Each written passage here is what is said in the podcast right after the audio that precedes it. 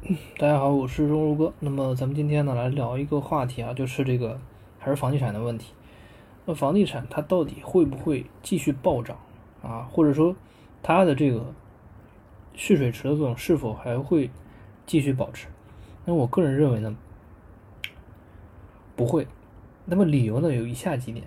第一点就是咱们现在的人口从应该是从今年开始吧，应该是从今年开始人口就进入负增长。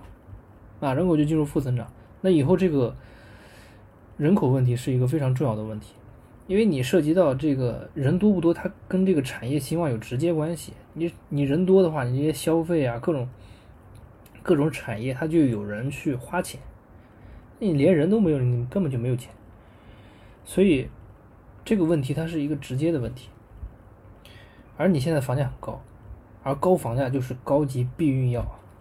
这个你你不想生的，不想生的，更加是连甚至是说连这个结婚都不去结了。那么你那个想生的，你也不敢生。所以这就是高级避孕药。第二点就是高额的负债。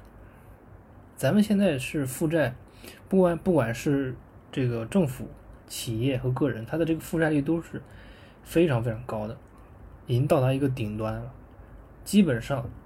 能贷得起，能贷得起的基本上都贷了吧。那你如果说继续爆炒的话，那么这里面涉及到的金融风险就是非常高的，因为你，因为因为因为当这个大家发现你这个，呃，到达一定阶段之后，你，你的这个房价的这个涨幅跟我去租房子的这个获得的这个收益，就是我买这套房子跟我去租这个房子。性质完全不对等的时候，他就不会去再买了，甚至说你甚至可能会直接把这个房子抛掉，因为没有意义啊，没有意义啊。那么你这个风金融风险它就会持续上升。像大像现在的这个恒大，它其实只是一个开端，还有这个什么河南村镇银行，对吧？它也只是也也就会变成一个开始，变成一个开始。这是第二点。第三点呢，就是共同富裕，这是一个大背景，所以这个房住不炒的问题，它是它是肯定是要继续贯彻的，继续贯彻。至于说中间那个过程它是怎么怎么转折的，它可能会有一些细节，比如说我们之前说这个收这个房产税，其实从二零一二年就开始提，一直提到现在根本就没有动，这是一条非常难动的东西。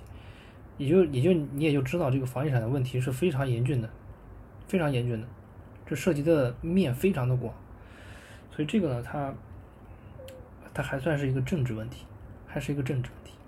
所以总结一下，就是这三条啊，它涉及到了未来的人口问题、金融风险问题，还有政治问题，哪一条都是 非常非常大的问题啊，非常非常大的问题。你哪一条你不兼顾到？说实话，可能都是非常危险的，非常危险的，社会都不会稳定，所以这个东西呢，我觉得不太可能会暴涨，暴涨的话风险太高了。所以呢，这个呢就是，当然这是这只是我个人的观点啊，我个人的观点。那，这个呢就是今天 分享的这个话题。